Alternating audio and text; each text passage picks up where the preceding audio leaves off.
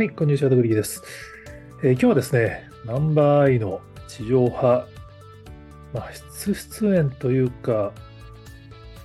年や復帰第一弾と思ってますけど、えー、 Number_i の3人の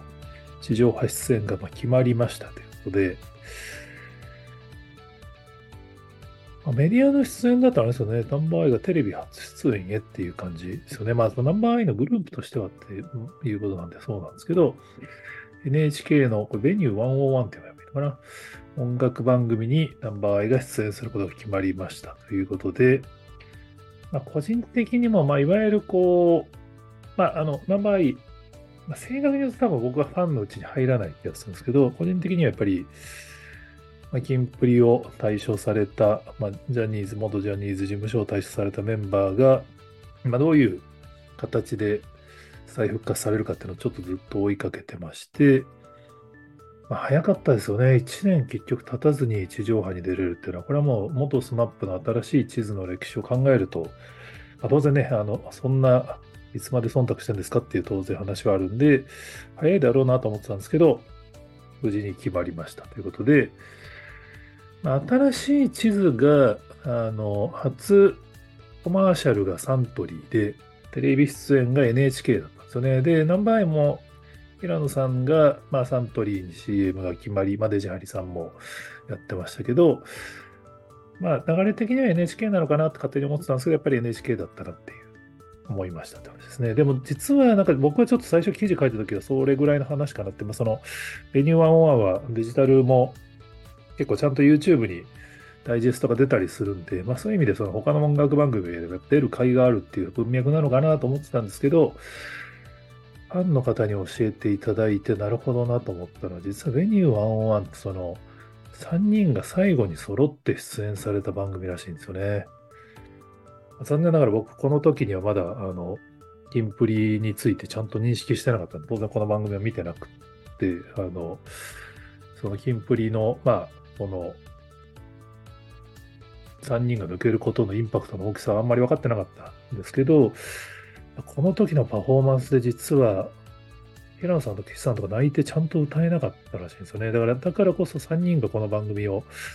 復帰第一弾に選んだんじゃないかっていうファンの方から教えていただきました。あ、それはもうそうだろうなと思いました。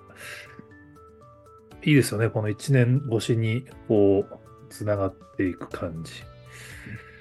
今回は、その、一応拡大版ってことになってて、4グループなんですよね。で、拡大版だから1時間なのかなと思いきや35分で、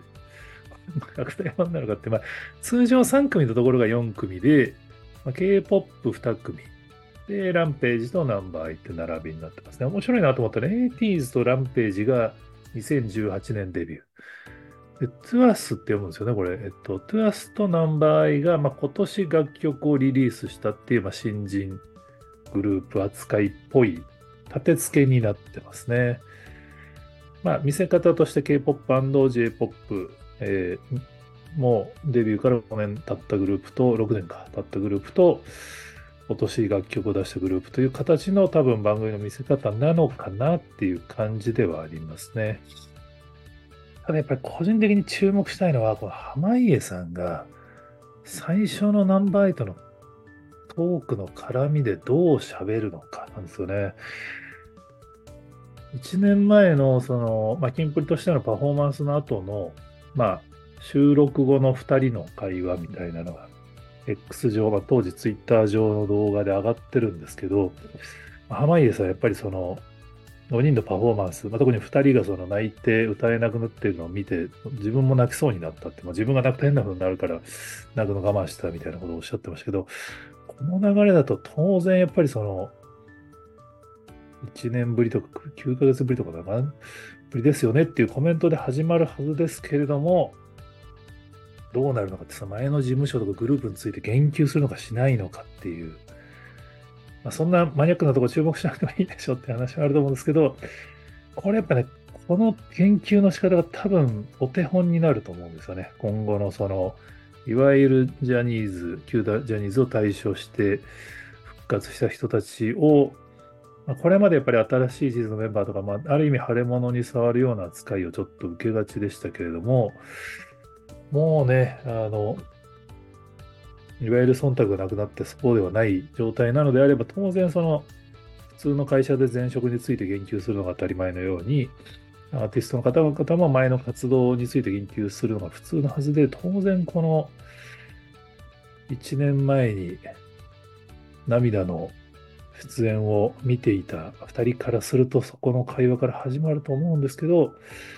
ある意味ね、当たり前のことがちゃんと当たり前にされるかどうかが結構大きなポイントだなと、ちょっと勝手に注目しております。まあ、何してもまずは、